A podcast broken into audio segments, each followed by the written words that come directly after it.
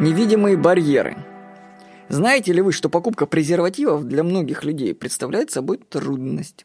Им стеснительно это делать, а особенно в первый раз. Но ведь казалось, что тут такого? А что такого в том, чтобы называть тещу, свекровь, мамой? Вообще, вы не сталкивались с этим? Вообще, может ломать очень сильно физически, произносить слово «мама» другому человеку. А сказать слово «хуй» сможете? Громко так прокричать. Попробуйте. Хуй! Трудно, но почему? Мы находимся во власти слов и убеждений. Слова – это не просто звуки или мысли. Это еще и химические реакции. Некоторые слова могут выбрасывать в наш организм вещества, вызывающие страх. И нам становится страшно, реально страшно. Так подойти к девушке, ну или парню, если вы девушка, и познакомиться может быть целой проблемой. От волнения будет не только на уровне мысли, но и в теле. Может сводить ноги, зажимать голос. Откуда все это?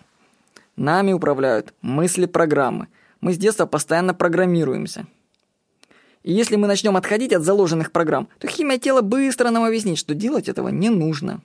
У нас есть программы на все случаи жизни, и они не дают нам развернуться. В частности, есть негативные программы насчет денег.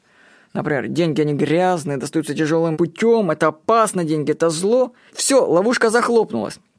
Признать, что деньги это добро, и получить их можно без тяжелого физического труда, убежденному в обратном человеку, будет трудно. Можно всю жизнь находиться в плену своих слов или найти смелость преодолеть зависимость от них. Добиться этого можно двумя путями. Первый. Делать, невзирая на эмоции и страх. Найти то, что боишься сделать, и делать, делать, делать. Брать количеством. Спустя нескольких таких действий страх сотрется. Второй способ – перепрограммировать себя. Отыскать причину в прошлом, из-за которой ты так себя ведешь. Осознать ее, и страх испариться. Ну, я скажу, что многие причины лежат настолько глубоко, что я находил у себя программы грудного ребенка, которые влияли на мое самочувствие очень сильно. То есть это нужна серьезная такая работа, но начать можно вообще с холотропного дыхания, например. Очень хорошо помогает. Начните выслеживать в себе эти невидимые барьеры, создаваемые вашим мозгом. Проработайте их, и ваша жизнь здорово изменится качестве паскриптума из сказки. Тогда Буратино догадался, что ему ужасно хочется есть. Он подбежал к очагу и сунул нос в кипящий на огне котелок. Но длинный нос Буратино проткнул насквозь котелок, потому что, как мы знаем, и очаг, и огонь, и дым, и котелок были нарисованы бедным Карло на куске старого холста.